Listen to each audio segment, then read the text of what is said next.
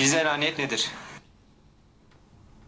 Gizli enaniyet benim yakışıklım Amerikan filmlerindeki jönlere benziyor.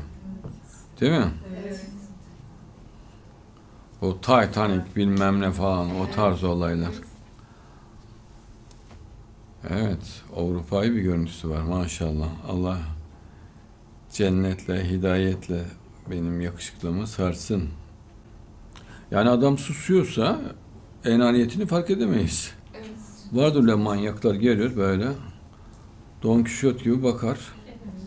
Vatan kurtaran ama münafıklar da çok şiddetli enaniyet.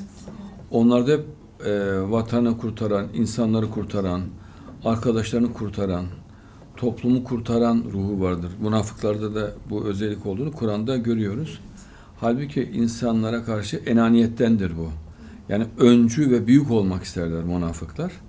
Kendini çok yüceltir, böyle manyak gibi lider olduğu, çok akıllı olduğu, insanları yönettiği, insanları kurtardığı cevabına kapılır. Halbuki insanları cehenneme sürükleyen şeytandır, iblis ruhludur. Ama o enaniyet ve kibrin neden kaynaklandığını bilemeyecek kadar da aklı gitmiştir.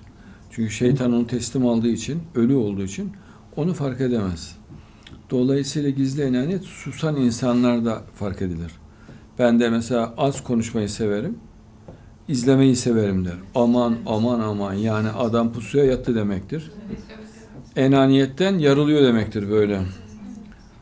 Yani top atan kovunu gibi bölünüyor demektir artık enaniyetten.